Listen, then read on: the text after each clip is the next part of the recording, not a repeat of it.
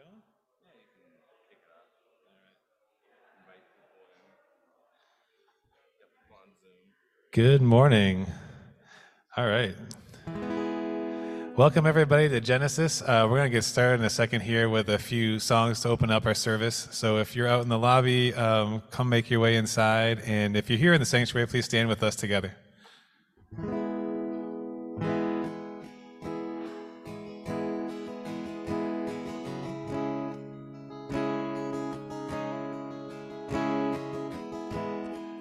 Come and adore him. Come, let us worship at his feet. Come bow before him. Come and see for who he says he is, and those through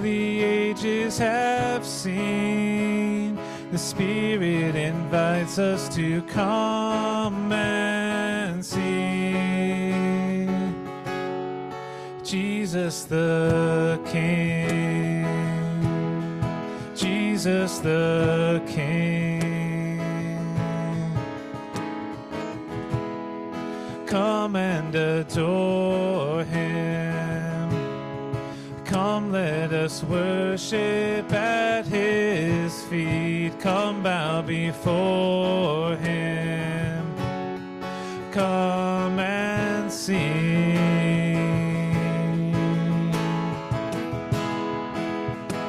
For who he says he is, and those through the ages have seen. The Spirit invites us to come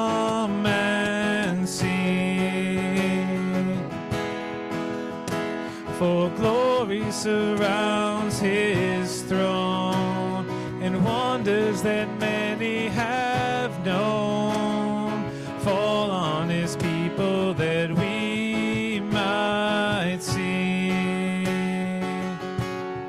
Jesus the King, Jesus the King, Jesus the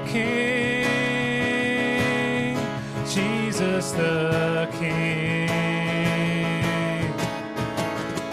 Great and glorious you are holy, wonderful you are rich in mercy he is. Great and glorious he is holy,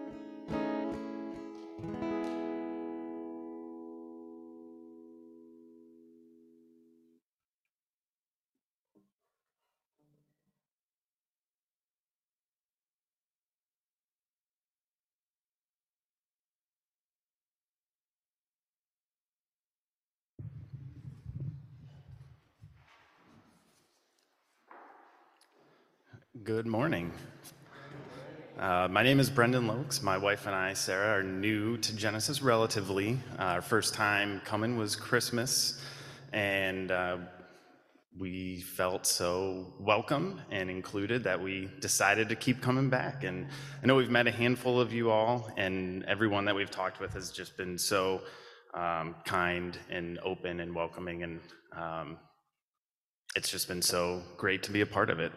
Uh, so today I'll be reading the call to confession and our prayer to confession. Uh, feel free to follow along on the screen. There will be uh, some bolded portions that we can read together, um, and I'll lead us here into the into the prayer. For today's prayer of confession, we're going to read the Palm Sunday story together.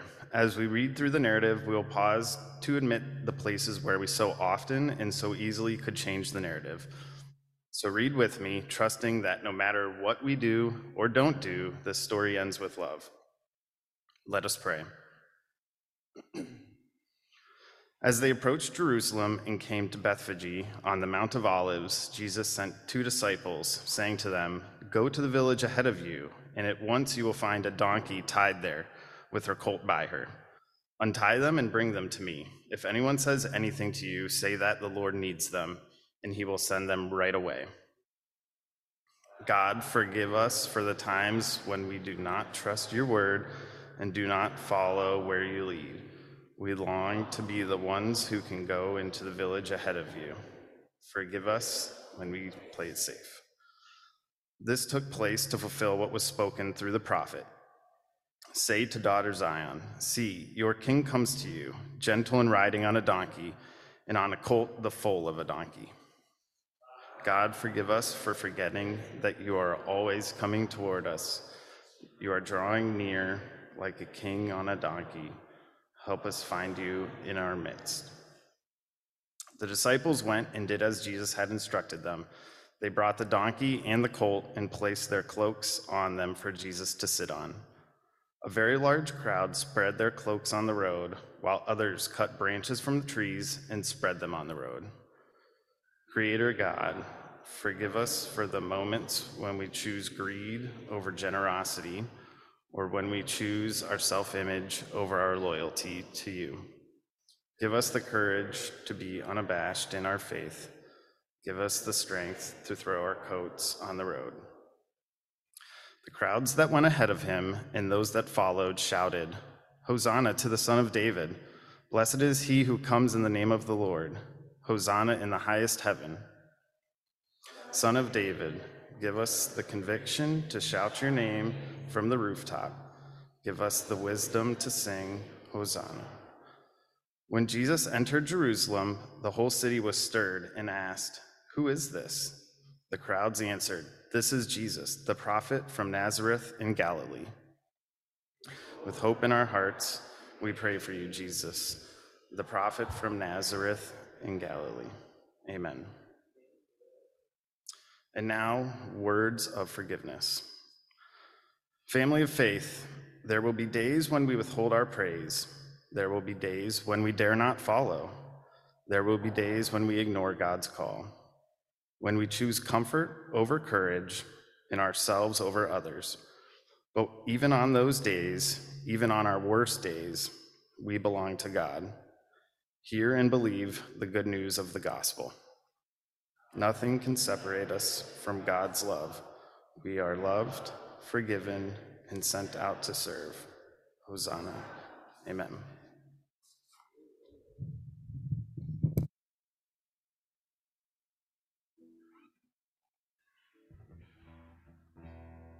All right, we're going to do one more song to open our service. So, would you stand with us again?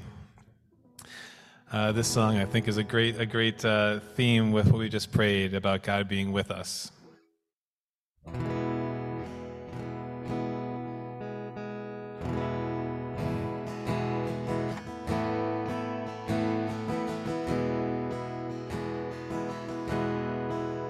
And you've come to bring peace, to be loved, to be nearer to us. And you've come to bring life, to be light, to shine brighter in us. So we man you well, God with us, our deliverer, you are Savior.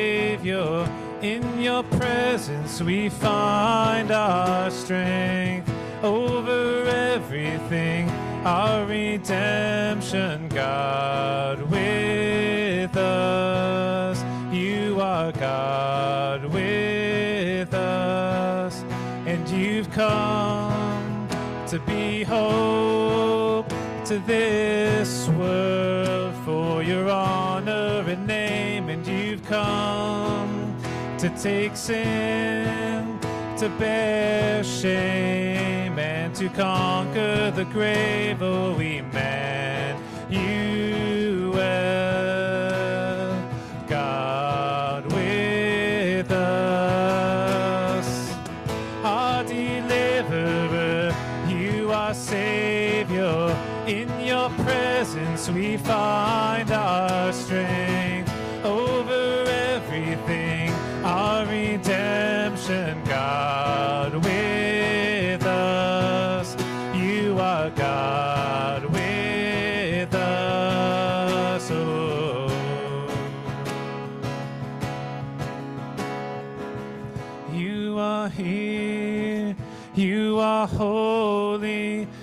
We are standing in your glory. You are here, you are holy.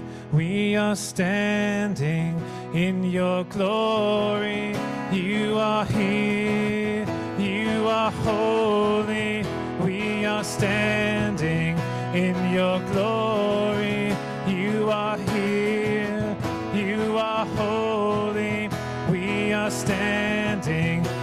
Your glory, Lord. Our deliverer, you are Savior. In your presence we find our strength over everything, our redemption,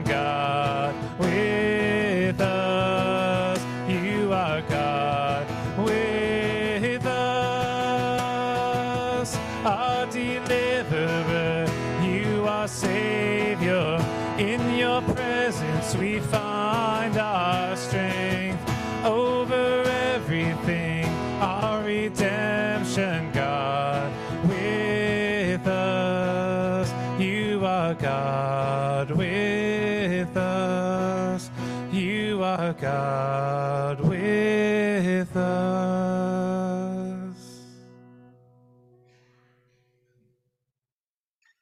Amen.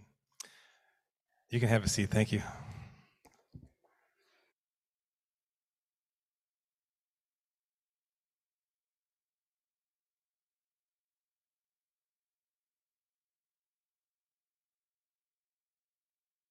Excuse my back. Good morning. What a glorious day it is. Amen.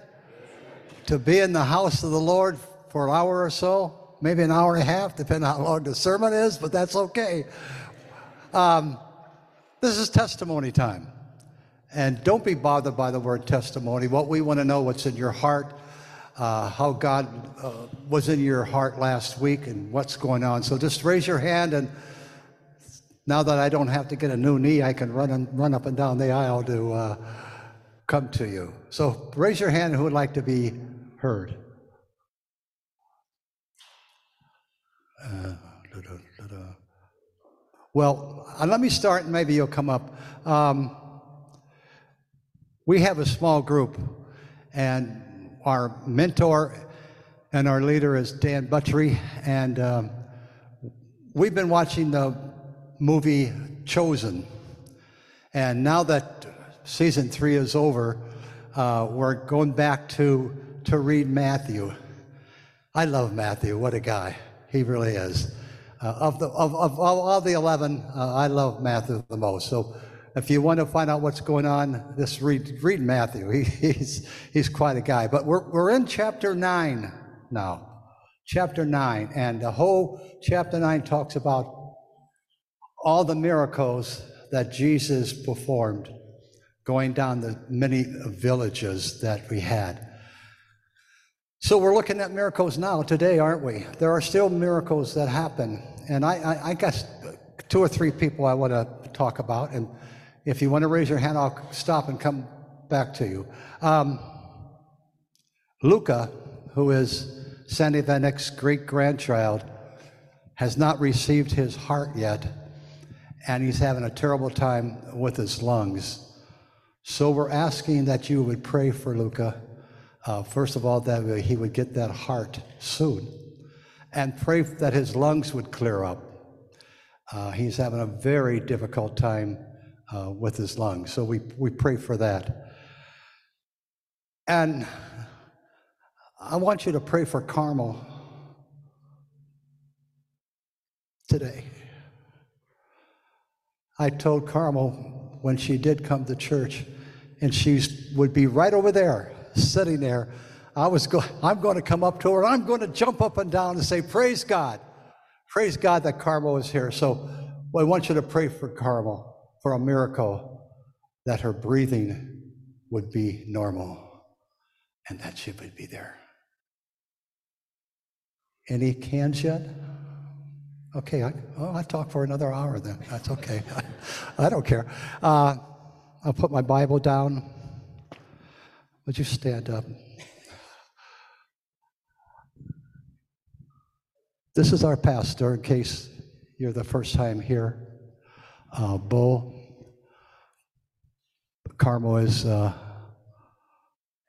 and Bo are husband and wife. Of course, you know that too. But I want us to pray for Bo today, not only for the devotion that he gives to this church, but for his, his life. We don't have, you know, let's be honest, when he goes home, he's a fantastic caregiver with Carmel, but he has two boys. two boys that, you know, come on, if you have little boys, they're not exactly going to sit there and watch television all day long. They're going to be running around, right? Right?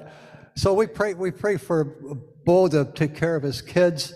So would you stand, please? Just stand for a moment. Heavenly Father, we raise our hands and we sit, we stand, and we praise Bo. And lo, we ask for the miracle for him too, and an incredible caregiver one who loves you as you know, and he loves his family, he loves Carmel. But Lord, we're asking to come down, come down and cure Carmel now, that she may live a normal life and that would love each other until whenever when, Lord. Amen. Okay, I'm just nobody. Oh, I'll run. No, I, am not running. I'll walk. I was going to say this is the first time that I was up here. If he hadn't raised his hand, that nobody raised their hand, and you know what? That's Lord. I'm sorry. I, you know, he's going to have a talk with me this afternoon.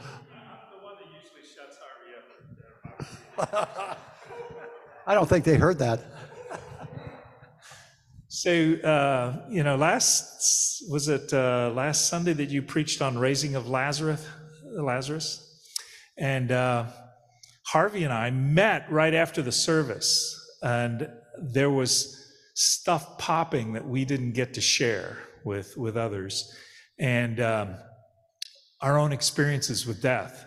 And, and uh, we ended up in our Bible study spending the first half of it processing a lot of that, that stuff, you know, and how we deal with uh, and and it's I didn't share this in our group, but you know our our six year old daughter, uh, granddaughter, uh, her mom died uh, last year. Uh, we just passed her anniversary in March uh, of her of her death, and um, and she was saying to us, you know, Jesus brought other people back from the dead. Why can't he bring mommy back? And you know, we're, so we're processing this, and. Um, but as Bo was sharing last Sunday, and then I shared with the group, um, I was present with my dad when he died. Uh, he was 56 years old, died of prostate cancer. Um, and uh, Sharon and I were with him the moment he died in the hospital. And uh, it'd been kind of wild and crazy because I'd you had to fly in, and we got to the hospital. He'd already slipped into the coma, and you know we were talking with my mom about you know we're going to have to get uh, my brothers to come up and all this kind of stuff and and so we're doing all this while we're sitting there you know occasionally reading a psalm or praying with him but uh, uh, mom went out to call my brothers And Sharon was holding his hand, and I was standing behind her when he went into the last breaths and died. The moment he died, I was overwhelmed with this uh, mystical experience of life in capital letters filling the room and was more solid than the bed that my dad's body was on. I mean, it was just incredible life. And that probably took a millisecond, but it was eternity, infinity in that millisecond.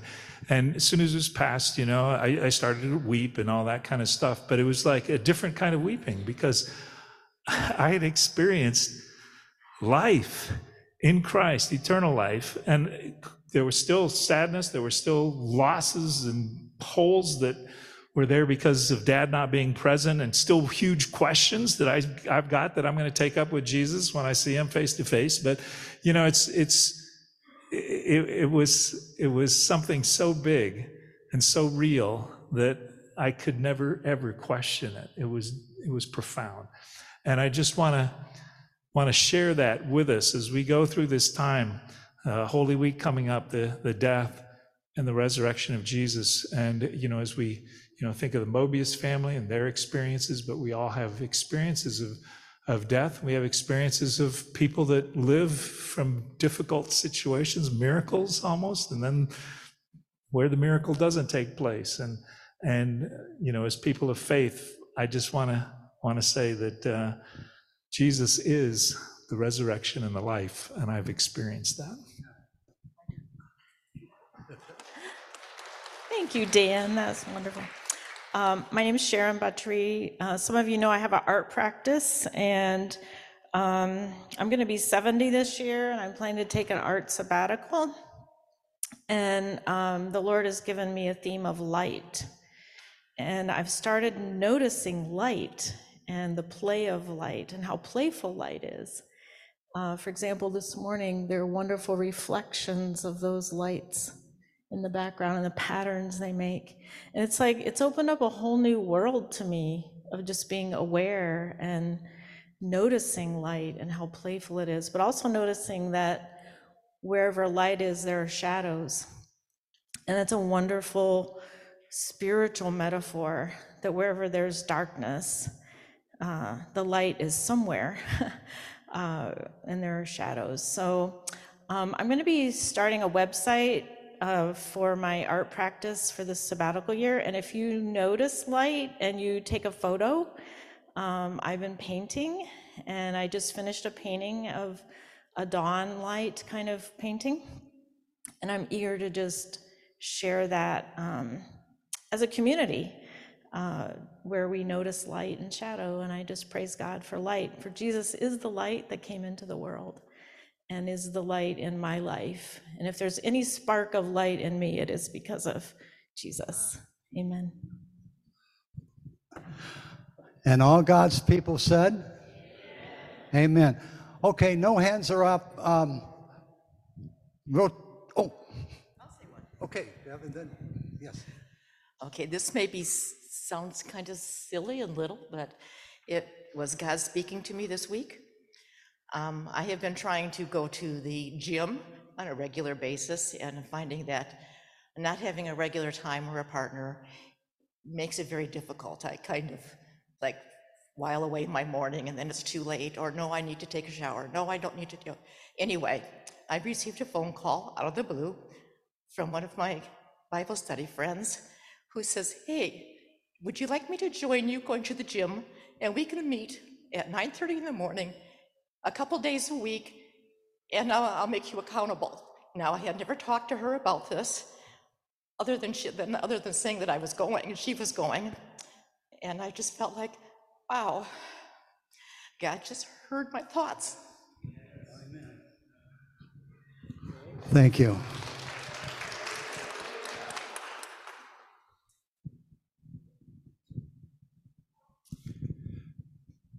So I had the privilege, uh, building off of what Dan said uh, earlier.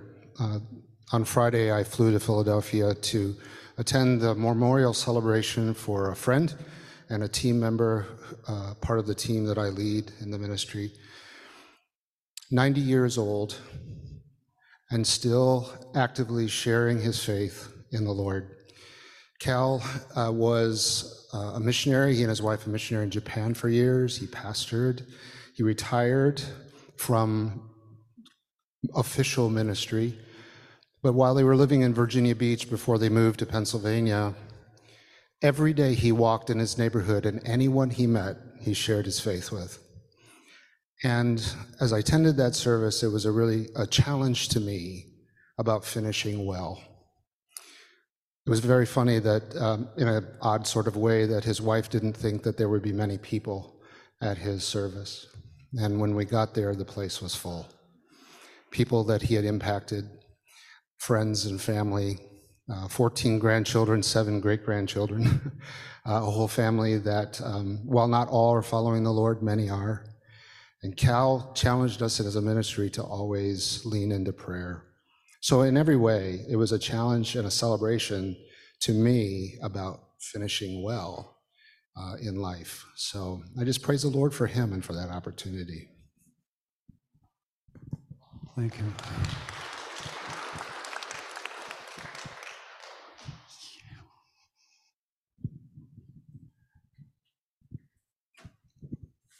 Hi, I'm Caitlin, um, and this is Mike. So, about a year ago, I met a friend of a friend, and we actually got into a spiritual conversation over our meal. And then, after we met up, he texted me and he said, Hey, can we call? I have a few questions about my faith. Um, and so, this person, he is the kid of a pastor, and he left the faith for a while and then just had a bunch of questions that he wanted to ask me. Um, so we've been keeping in touch since then. Um, and then a few nights ago, he was in my dream, and I had this dream where um, we were like in a class, and on a whiteboard, there was a question that said, What has God been teaching you this week? And I looked down on my paper, and in my handwriting, it said, even if you never did anything good again, God would still love you. And so I texted him this, and I was like, should I text him this? Because it's kind of weird to tell someone that they were in your dream. Um, but I decided to just go for it. Um, and I told him my dream, and he replied, and he said, I remember a birthday card where I got that I got from my mom five years ago, and it said that same thing. And that was the most loved that I ever felt in my life. Um, so it was just really cool to be able to have that experience and share it with that friend. Thank you. Anybody else? Um, I will men- ah, I will mention as I'm walking down here that my wife and I went to visit uh, Dave Nichols, who used to be the pastor here at this church, lives on the other side in Sawyer, Michigan, right, right by the lake. Um, Dave has dementia, and so I would ask that you would pray for Dave. Um, we spent only a couple hours there, but uh, God was with us in that room when we sat and talked. Um, so pray for Dave.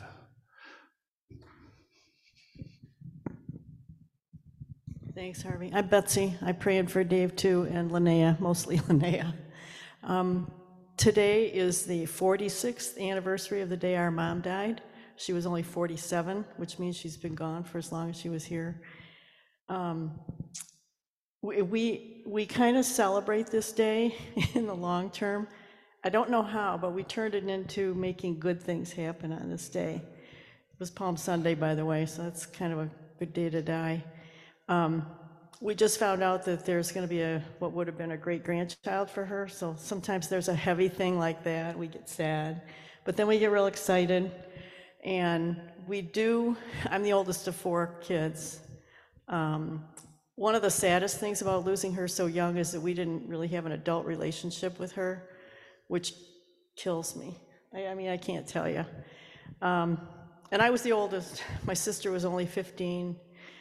And we started a text, a four way text, remembering things about mom. Like one day, we, and no one knows, what did she put in her coffee? Cream and sugar? Just cream? Like we're still arguing about it, and no one knows. But we always come up with something. Remember when mom said that? Remember when mom said that? So she's alive in, in every way. She was an incredible pianist. She had eight years of instruction, and uh, dad bought her a piano one year. It was the first time I ever saw her cry. It was pretty amazing. I think I'm getting a little carried away. Uh, but she played the piano constantly. It was her way of relaxing. And I don't mean she played, you know, somewhere over the rainbow. She played things we didn't know, like Rachmaninoff and this and that. And it was very truly the soundtrack of our lives, Marty. Um, the soundtrack of our lives. And, and we, we just didn't know what we had. And um, when I hear that kind of music, you know, it just kind of takes me there. I'm a little carried away, but we're, we were, we're blessed to have her. Uh, she's the reason we all have such a great sense of humor, which we're very grateful for. I look exactly like her. I um, sound exactly like her. So that's kind of a cool thing. Now you know what she sounds like.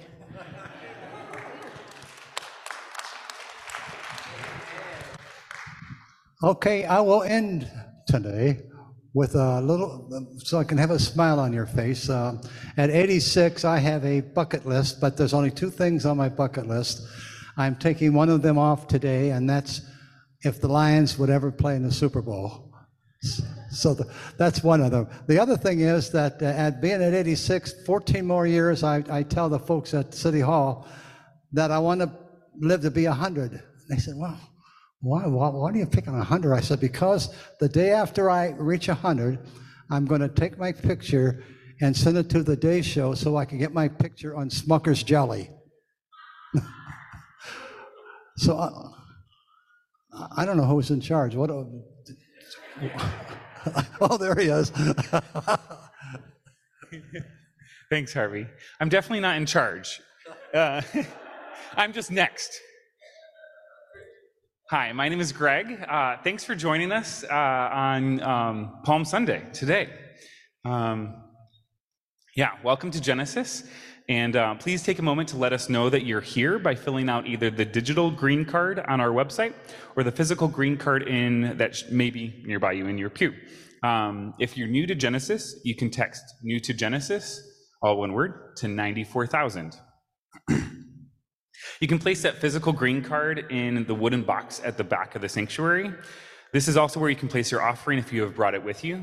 Thank you to all who give, um, both in person and also online um, or through text. We're eating together today.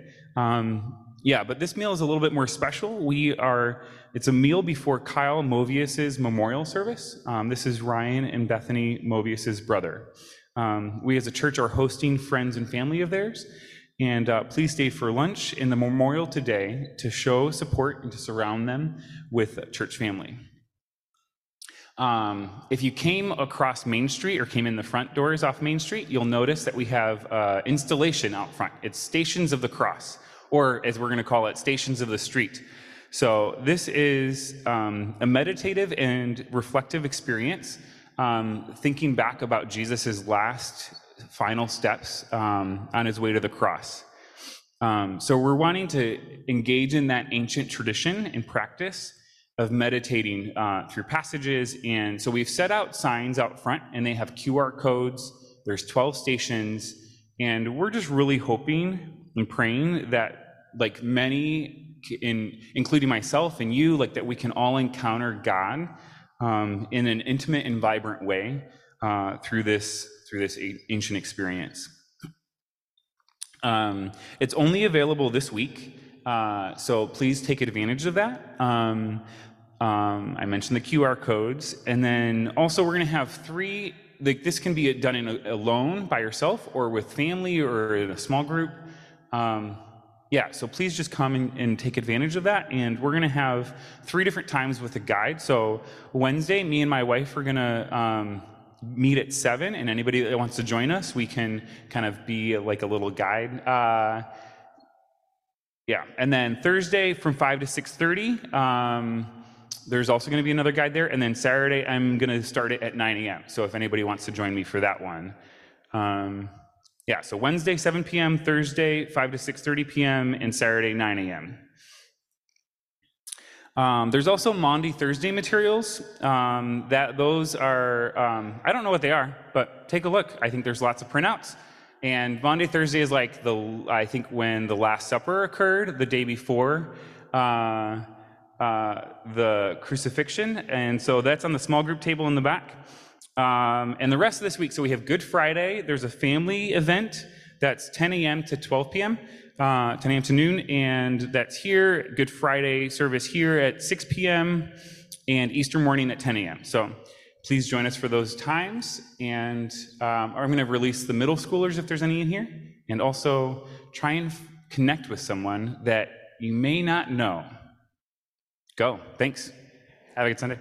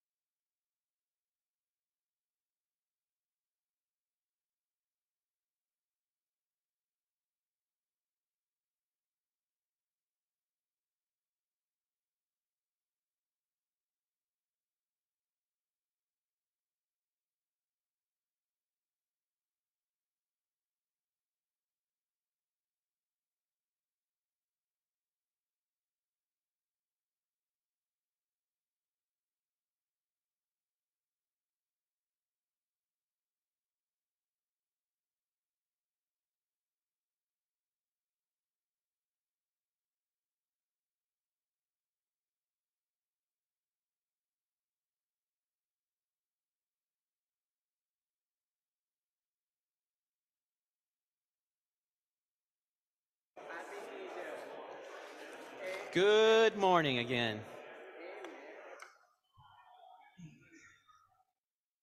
Good morning and welcome. My name is Bo. Harvey was saying, I don't know who's in charge. And I think it was Norm. He had somebody on his team who helps around here. And he's like, Are you in charge? And if you ask me that, I'm always going to say no. I, I don't know who's in charge either. we tend to say Jesus is in charge, Holy Spirit is in charge, and we submit to the Spirit. So may we do so today. Also, in light of that, stories are so holy. And I love it when people share stories. They're, they're human, we touch them. And so today we're, we're reflecting on a story in the life of Jesus that every one of those who gave an account of the life of Jesus told it. We heard the story of Betsy and your, your mom, and you just sharing a part of your mom and that ache of you longing to say, I wish I had this. And I didn't. And we mourn with that, but we also delight in it. And, the, and we hold both of those things as you tell the story, and we get to enter it with you. It's holy. And today, for those who stick around and hear the stories of Kyle, will be filled with mourning and holiness for many of us who won't even, who have never met him but yet we'll enter into the holiness of that moment of being with people who knew him and loved him and had the opportunity in the holiness of his own life and the goodness of it and the love of our God that embraces us all. I love the story, Caitlin, that you shared, having that dream and being like, should I share it? It's weird. And every one of us is like, yeah, that is kind of weird. But yes, you have to share it because all of us are wanting to be weird in that way that we would love people because what you shared was good. We kind of say what makes us unique is we say the heroes, um, our heroes are among us. And Caitlin, you are a hero. It's everyday people living like Jesus. And that's what you were doing when Jesus met you and gave you that beautiful proclamation of good news written on this chalkboard. That is the coolest dream. And then you shared it. Well done. Because it was love. So I love that. What a holy story. I think every one of us could hear that message that God gave Caitlin and say it's true for us. There's not another good thing you have to do. God always lo- God loves you with an infinite love and a joy and a delight that would blow our minds and hearts wide open if we could see it and feel it and know it. This is good. Thank you for being, thank you for sharing and opening your mouths and telling those stories and being here today. Thank you for bringing food. For those who are able to bring food, it's holy and we're going to eat together. But today is Palm Sunday, and we're going to reflect on the story that, as I said, that every gospel writer told. But before it, let me share a few stories of my own with you. In 1990, I was 17, and I, was, I worked in a movie theater in Cape Girardeau, Missouri, and I was an usher. And ushers, you take tickets and you tear them, and then you check the temperature in the movie theaters to make sure if there's more people or less people, it's not too hot, it's not too cold. You have a little flashlight, and you make sure no one's putting their feet up on the seat above them because we didn't have the reclining seats at that time. That's what you're kind of doing, making sure that young kids don't sneak into the movies. But one of the main things you do is that whenever the movie ends, you open the doors and prop them open so the movie tenders can walk out and then you can pick up the popcorn bags and all that. But because you're waiting for the movies to be done, you're always watching the end of the movies that are there. And so there's certain movies that I have etched into my soul the ends of them and lines from them. Now, as Americans, the majority of us have movies and quotes marked on our souls. It's the culture from which we're a part of. Many of us were raised and taught and shaped, by the most part, by the culture of movies and those lines. But in 1990, there was a particular movie that changed the world. It was Rocky IV. And, it, you know, Rocky had been beat up by Ivan Drago. That was in Rocky III when he fought the Russian, you know. Um, but Rocky had been beat up from that one and had brain damage, eh, he, which he got in every movie he did. And they're like, Rocco, you can't fight anymore. You're, you're done. So Rocky kind of is no longer a professional fighter. And a young guy comes up named, named Tommy Guns which was really a professional boxer named Tommy Morrison. And, and he's gonna, he helps him, he picks him up, and he starts training him. And he starts, and, and Tommy starts to do really good. And all of a sudden, Tommy gets a shot at being the champ, and he turns his back on Rocky um, because he was. Uh, other people turned they, they lied about rocky and said rocky only wants your money and he doesn't want anything so tommy turns his back on rocky and then goes away and becomes champion but then Tommy Morrison gets all mad, and everyone's like, "No, Rocky's really the champ." And so Tommy shows up. That's long. This is this is really hard to follow. It's Rocky Four. So, but Tommy Morrison, Tommy Guns, shows up at this diner where Rocky is, and kind of says, "Rocky, I'm gonna fight you right now. You're you're a joke. You're nothing. I'm gonna beat you up." You know. And Rocky's like, "No, I want no part of this. You're the champ. Go celebrate. Whatever." Then Paulie Rocky's cousin comes in and says, "You a bum, you a bum, Tommy. You, you, Rocco was the best guy ever, you know." And then uh, Paulie pushes the professional boxer, Tommy Guns. Tommy Guns punches Paulie in the face, knocks him down, and then Rocky has this moment. You can knock him down. Why don't you try knocking me down? That's my best. That line, that line is etched in my soul. You can knock him down. Why don't you try knocking me down? So Rocky's like, oh, now you've pushed it to the limit. You've betrayed me. You've slandered my name. You, you turned on my kindness and love, but now you punched Paulie in the face. Now we're going to fight. And that's where the movie goes. But we have these things that are sort of etched within us. And that isn't the only line. I think I could probably share a few um, stories and lines that all of us could fill in the blank, or even characters we know. I mean, even from the old school characters of Popeye. You know, when you watch those cartoons, and I'm gonna date myself, and usually Popeye, when he was pushed to the limit, he would say, I've had alls I can take, and I can't takes no more, right? And then he'd take his spinach and then he would kick some butt, right? We also know some of the, the cliche phrase that when you're um, when you're really doing well, when you when you crush something in life, you say things like, "Hey, I'm kicking butt and taking." You might not say kicking butt, right? But so right, that, that means that you're doing really well. But you know what the taking names is in reference to? Anybody? Dog tags.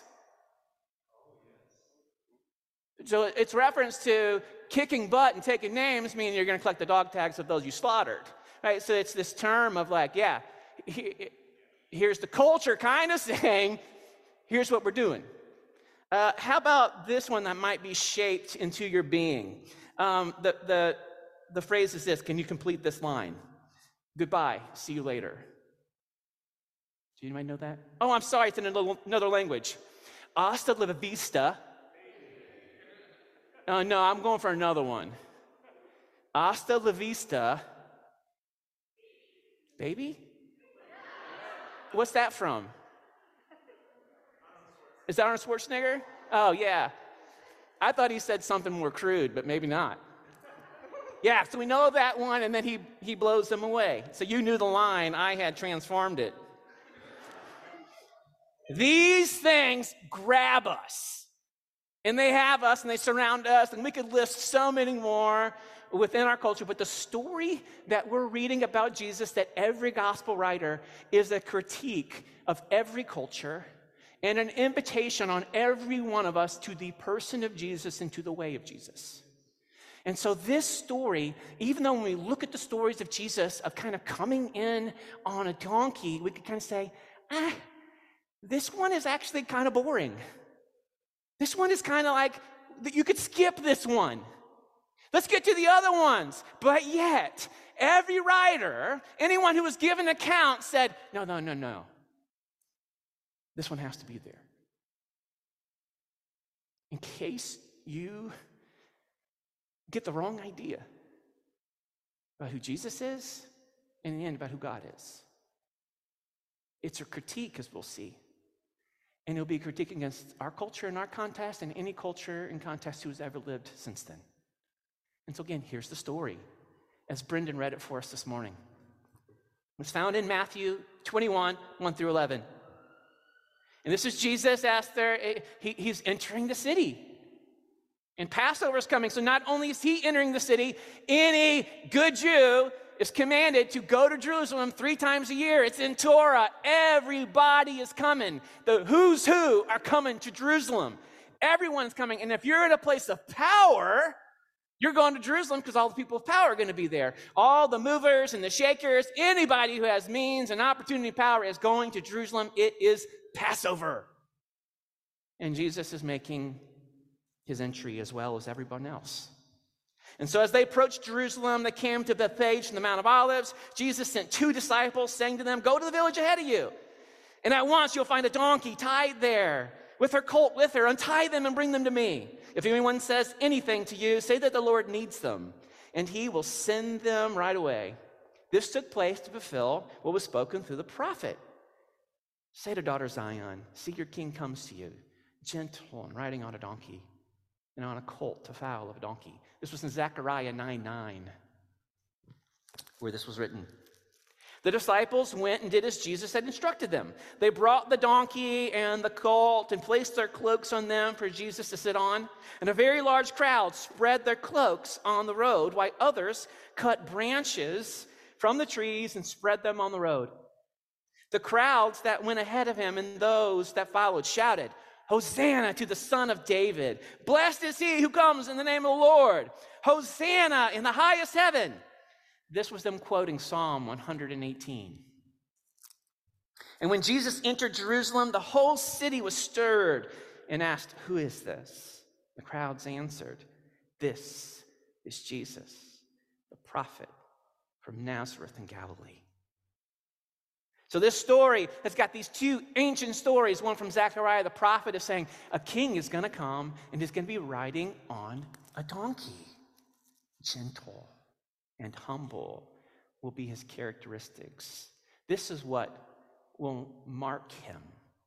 So when Jesus shows up to Jerusalem and he tells his disciples, he says, Hey, I have, a, I have something you need to get. There's a symbol that I need you to get for me as I enter the, the city.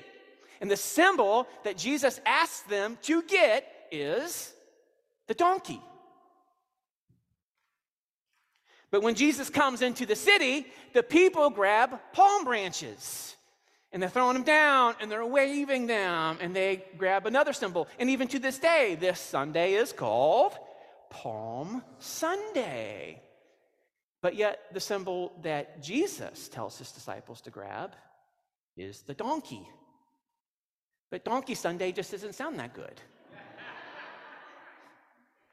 but that's the symbol. They grab the palm branches and they, they start proclaiming a, a, verse from Psalm 118. And so this is Psalm 118, starting at verse 15, and I'm going to read a portion of it. Shouts of joy and victory resound the tents of the righteous. The Lord's right hand has done mighty things. The Lord's right hand is lifted high. The Lord's right hand has done mighty things. This references the deliverance from Egypt. I will not die but live, and I will proclaim what the Lord has done. The Lord has chastened me severely, but he has not given me over to death. Open for me the gates of the righteous, and I will enter and give thanks to the Lord. This is the gate of the Lord through which the righteous may enter. I will give you thanks, for you answered me. You have become my salvation. The stone the builders rejected has become the cornerstone. The Lord has done this, and it's marvelous in our eyes. The Lord has done it this very day. Let us rejoice and be glad. Lord, save us. Hosanna. Lord, grant us success. Blessed is he who comes in the name of the Lord. For the house of the Lord, our God, we bless you.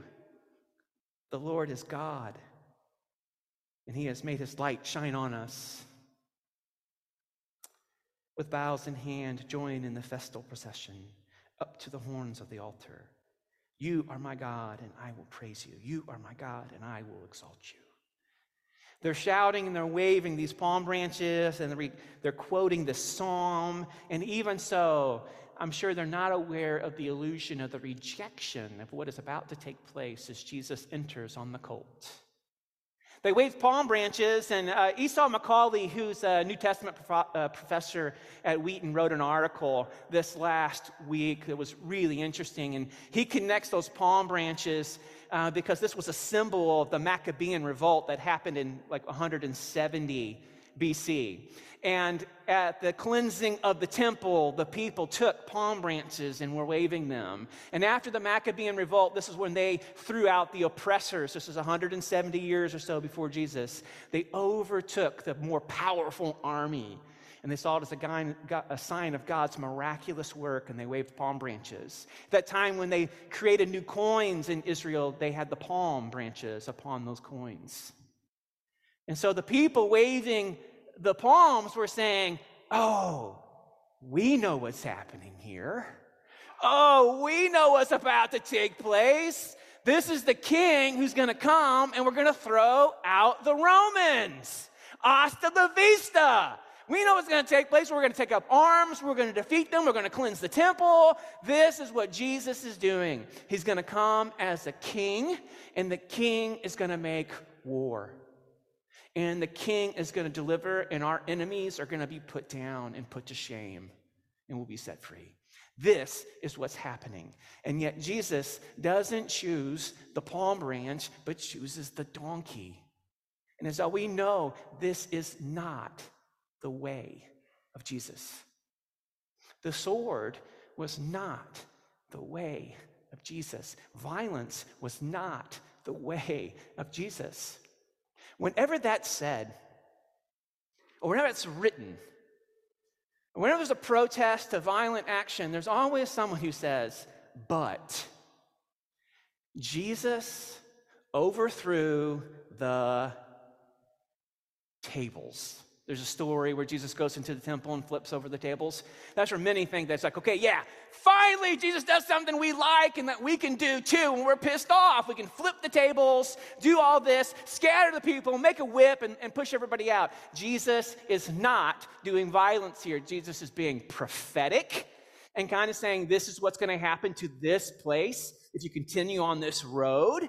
And also, Jesus is making a statement that they've turned this whole place into a den of thieves. Plus, Jesus is saying God has not desired sacrificial offerings, but hearts that desire to do his will and compassion and mercy. Jesus is not moving towards violence in this in any way. So please stop saying, but Jesus overturned the tables as a proof text for showing that Jesus knows how to kick butt and take names. He doesn't. He came to bring life. So if you want to talk about flipping tables, then you should start flipping tables when we're done today and tearing down the tables after we eat together. And if you want to flip some tables, join us next Saturday when we feed a meal to those who are showing up longing for community. So if you want to talk about flipping tables, make tables for people to come around, and that be the expression of flipping tables. Sound good? Jesus does not come with violence, but with sacrificial love. And so this story is a critique against any other voice that tries to take claim to Jesus and to the way of God and to say it comes in any other way than being willing to pour yourself out in the name of love.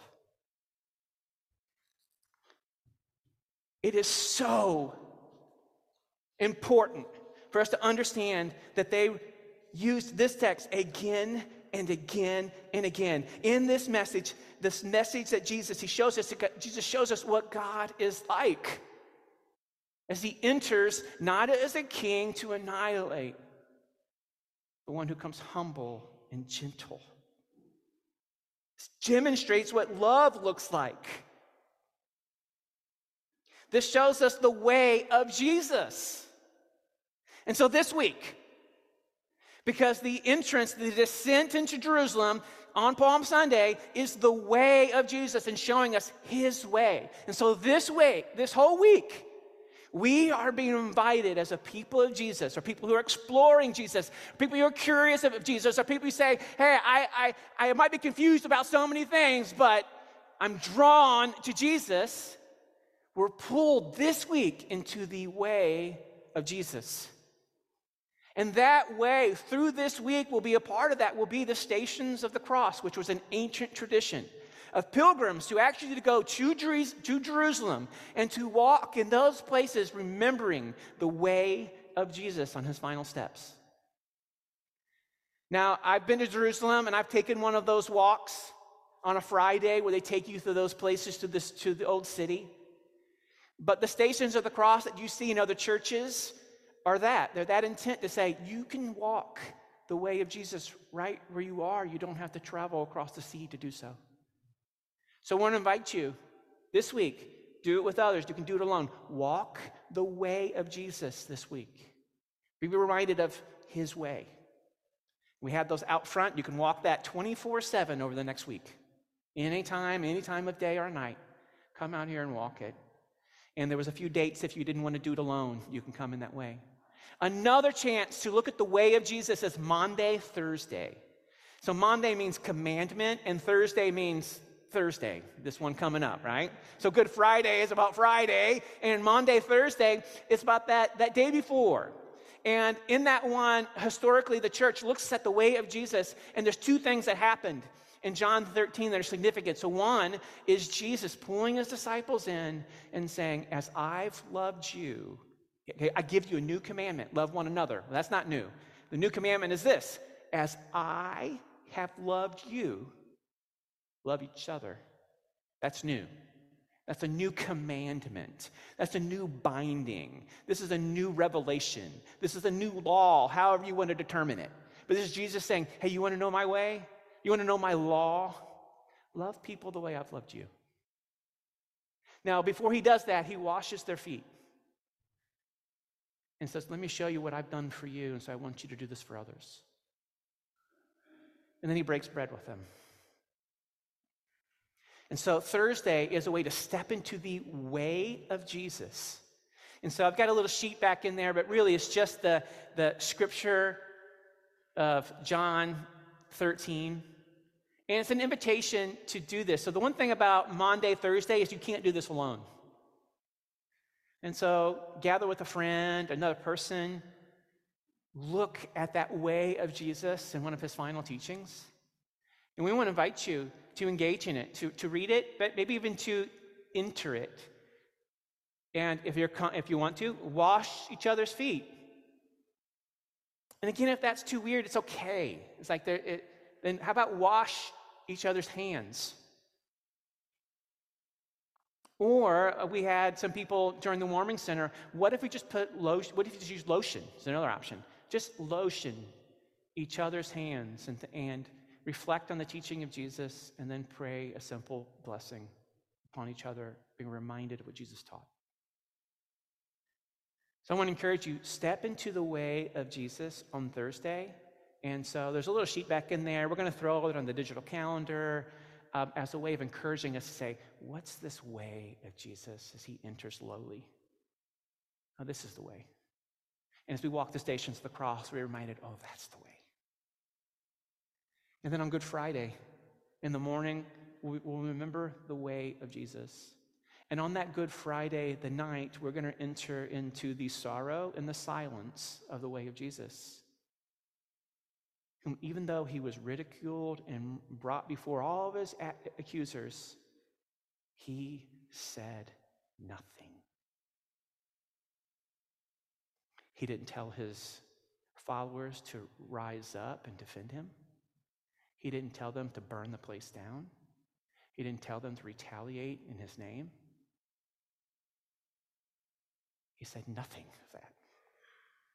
None of his enemies and none of those who created harm to him were ever prosecuted or punished. And they were never sought to be prosecuted or punished.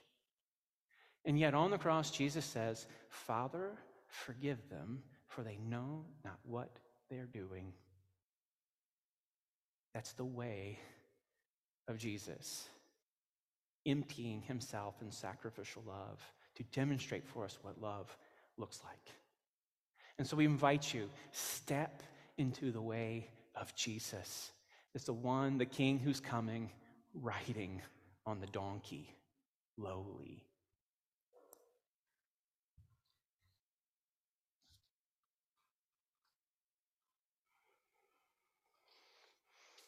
Jesus had a way. And so we say on Thursday, this is that commandment of Jesus from John 13 that we want to encourage you to enter this coming Thursday.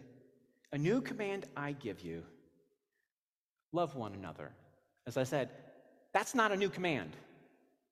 Here's the new command as I have loved you. So, in reference to Jesus, in the way that Jesus loved, you must love one another. Paul talks about how Jesus, how God demonstrated his love for us, the way for Jesus dying and giving us life, laying himself, self emptying himself in an act of love and service for others. So as, as I have loved, you do it too. By this, everyone will know you're my disciples. This is what marks my people by going the way of Jesus, which is the way of the donkey the way of humility, the way of gentleness, not the way of revenge or of force, even though the way of revenge and force is etched in me and on you by our own culture and every culture that's come before us. But Jesus is leading to us a different way for restoration. By this, everyone will know you are my disciples if you love one another. Simon Peter asked him, Lord, where are you going? As if Simon doesn't know the way. Jesus replied, Where I'm going, you cannot follow now, but you will follow later. Peter asked, Lord, why can't I follow you now? I will lay my life down for you.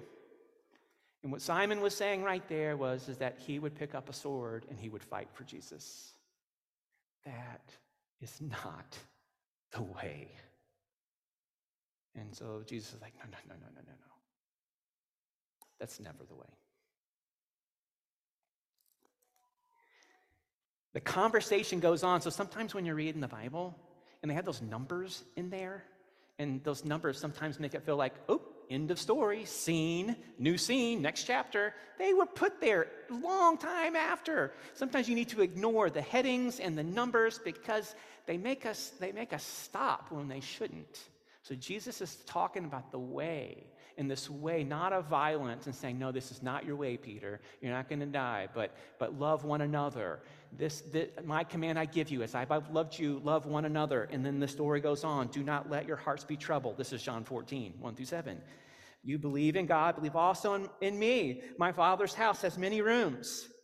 If that were not so, I would have told, I, would I have told you that I'm going there to prepare a place for you? And if I go and prepare a place for you, I will come back and take you to be with me, that you also may be where I am. You know the way of the place where I'm going. Thomas said to him, Lord, we don't know where you're going, so how can we know the way? And then Jesus said, I am the way, the truth, and the life. No one comes to the Father except through me. If you really know me, you will know my Father as well. And from now on, you do know him and have seen him. Jesus saying, I am the way, and I'm the way to life, and I'm the way to truth, but I am the way, and Jesus has a way a way in which to live. And Jesus is saying, Not only am I the way, but I want you to live into this way, but you've seen, he's like, We don't know the way. And he's like, Oh, I'm the way, and you've seen the Father because we're one. I'm the Father. I am God. I am the way.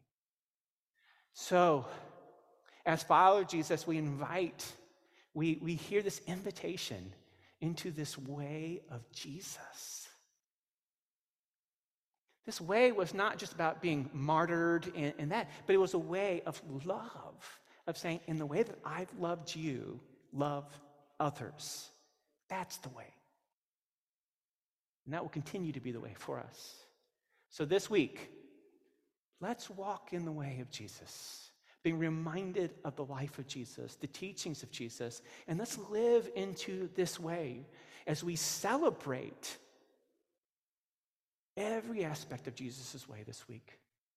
Of any holiday within Christianity, this is the apex. Now, Dickens came along and transformed our culture.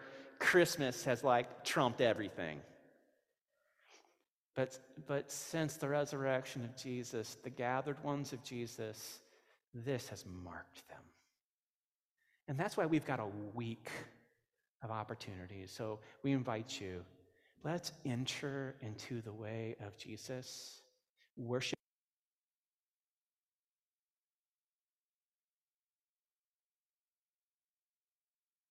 That's my cue. I'm done.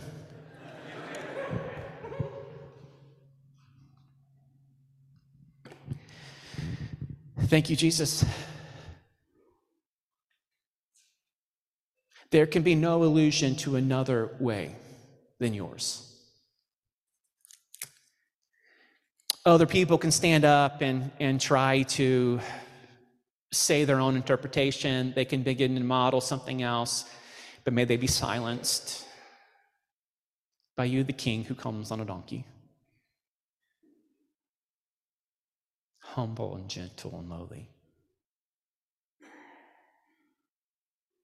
We see your way and we are in awe of your sacrificial love poured out for us and all of humanity.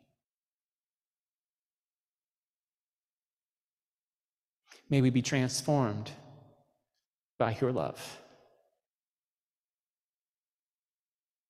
And in our suffering that we walk, may we be transformed as your love pours upon us in our suffering. And we're able to pour ourselves out in sacrificial love to others. Fill us, Holy Spirit, with your life. Amen.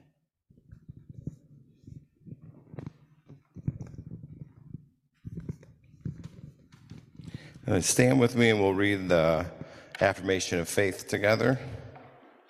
The words will be on the screen. We believe in a God who walks headfirst into the world's suffering who lights a candle in the darkest night, who pulls back the curtain so we can see the stars. We believe in a God who does not shy away from the truth, who is bold in seeking justice and humble in taking power. We believe in a God who sees our hurt and wraps love around it, cocooning us in hope, tethering us to one another. We believe in a God who is always carrying us from the pain of the world into the hope of a new day. That is where God is headed. That is where we follow. May it be so. Amen. We want to invite you to stay for lunch. We'll be meeting in the South Hall. So if you walk across the lobby, there's stairs or there's a lift that goes down. And so we'll have lunch there together, and then we're going to have a memorial service for Kyle Movius back in here after lunch. And so you're invited as a church family to participate in both of those. And now a benediction. As you leave this place, may God bless you with seeking. Seek out the hungry. Seek out the weary. Seek the good in every person you pass. Seek out the hopeful. Seek the faithful. Seek God in each and every one of us. As you seek and as you wonder, may you find what you're looking for. In the name of our loving God, who is always seeking us. And so go now in peace. Amen. We'll see you at lunch.